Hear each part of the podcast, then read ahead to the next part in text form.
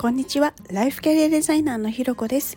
このチャンネルは自分を主語に人生をデザインするをテーマにキャリアコンサルティングやコーチングを行っているライフキャリアデザイナーのひろこが日常の中で思ったこと感じたこと自分らしく前に進むためのあれこれをお話ししています。今日も耳を傾けてくださってありがとうございます。今日はストレスはダイエットの敵というテーマでお話をしたいと思います。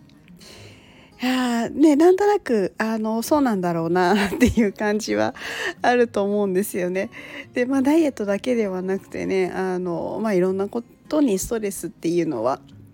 あの悪影響を及ぼすというかあの適度なねストレスっていうのはやっぱりこう必要だったりすると思うんですけどこうなんかこう頑張らな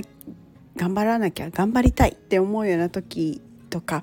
なんかこうちょっとしたことであれば全然いいんだけれどこうやっぱそのねストレスにさらされ続けるとかこう嫌なストレスをなんかずっと感じ続けるっていうのはやっぱりあの良くないっていうところでは、まあ、ダイエットに限った話じゃないよななんていうことを思ったりするんですよね。でまあのとはいえねそのストレスがそのじゃあなんでダイエットに良くないのかみたいなところはなんかふんわり分かってるんだけどまあそもそもそのなんだろうメカニズムみたいなものってあんまりなんかちゃんと知らなかったなと思ってでこの前あのトレーナーに聞いてみたんですよ。でそしたらあの、まあ、ちゃんと教えてくれてあなるほどなって思ったのがあの、まあ、ストレスってをあの感じると人ってあのコルチゾールっていうあのホルモンを分泌して、まあ、ストレス、えーと、ストレスホルモンっていうふうにも言われるらしいんですけどでそのコルチゾールがすごく影響してるっていうんですね。でそのコルチゾール自体はあの私たちのその命を守るその生命維持にはとっても欠かせないあのホルモンですごい大事なものなんだけれどもこうそのストレスを感じ続けてもう分泌しまくってたりすると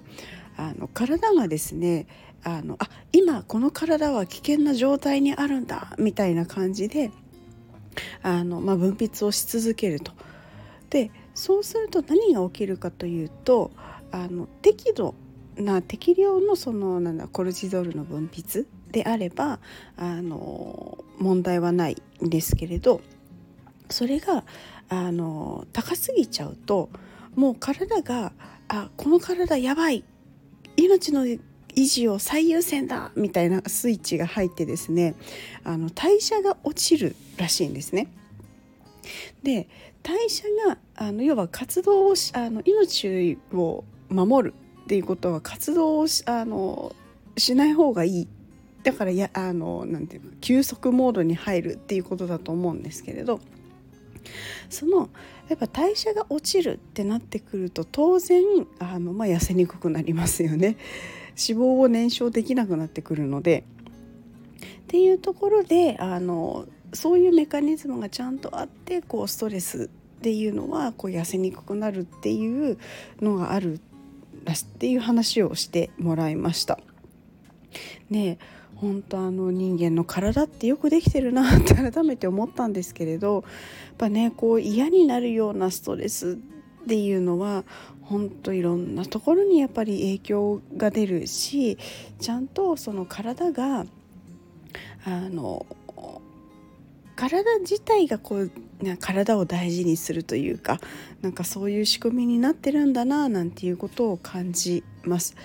でプラスその、ね、代謝が落ちるっていうのはその痩せるっていうことに対して悪影響でもあるしその代謝が落ちてくるとやっぱりその頭も回らなくなってきたりするので当然こう、ね、日常だったりとか、まあ、仕事っていうところにも影響もしてくるから。こうやっぱりね自分をこうなんかハッピーでいたいとかいい状態にしたいみたいにしていくのにもそういったところにもやっぱりあの影響っていうのはその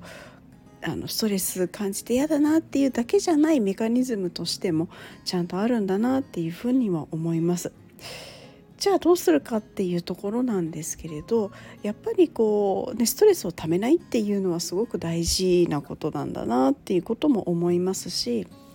やっぱりねその、まあ、痩せるっていう目的だけではないですけれどやっぱりこうストレス発散のためにも体を動かすっていうことは大事なんだなっていうことを改めて考えました。であのまあ、それでねいろいろちょっと調べてるうちに出てきた分かったことなんですけどあの、まあ、有酸素運動まあ、歩いたり走ったりですよね。っていうのはあの、まあ、コルチゾールを減らす効果があるっていうような研究結果もあったりするようなので。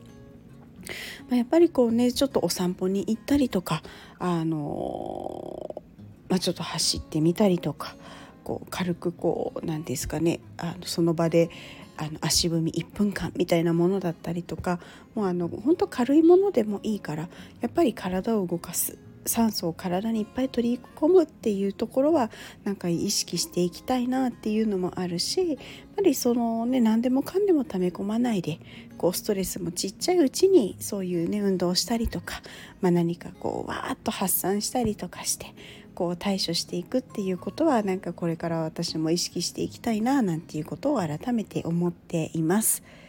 ということで今日はですね、えストレスはダイエットの敵というのをテーマでお話をさせていただきました。ここまで聞いてくださってありがとうございます。いいねコメントレターフォローいただけるととっても嬉しいです。よろしくお願いします。それではまた次回お会いしましょう。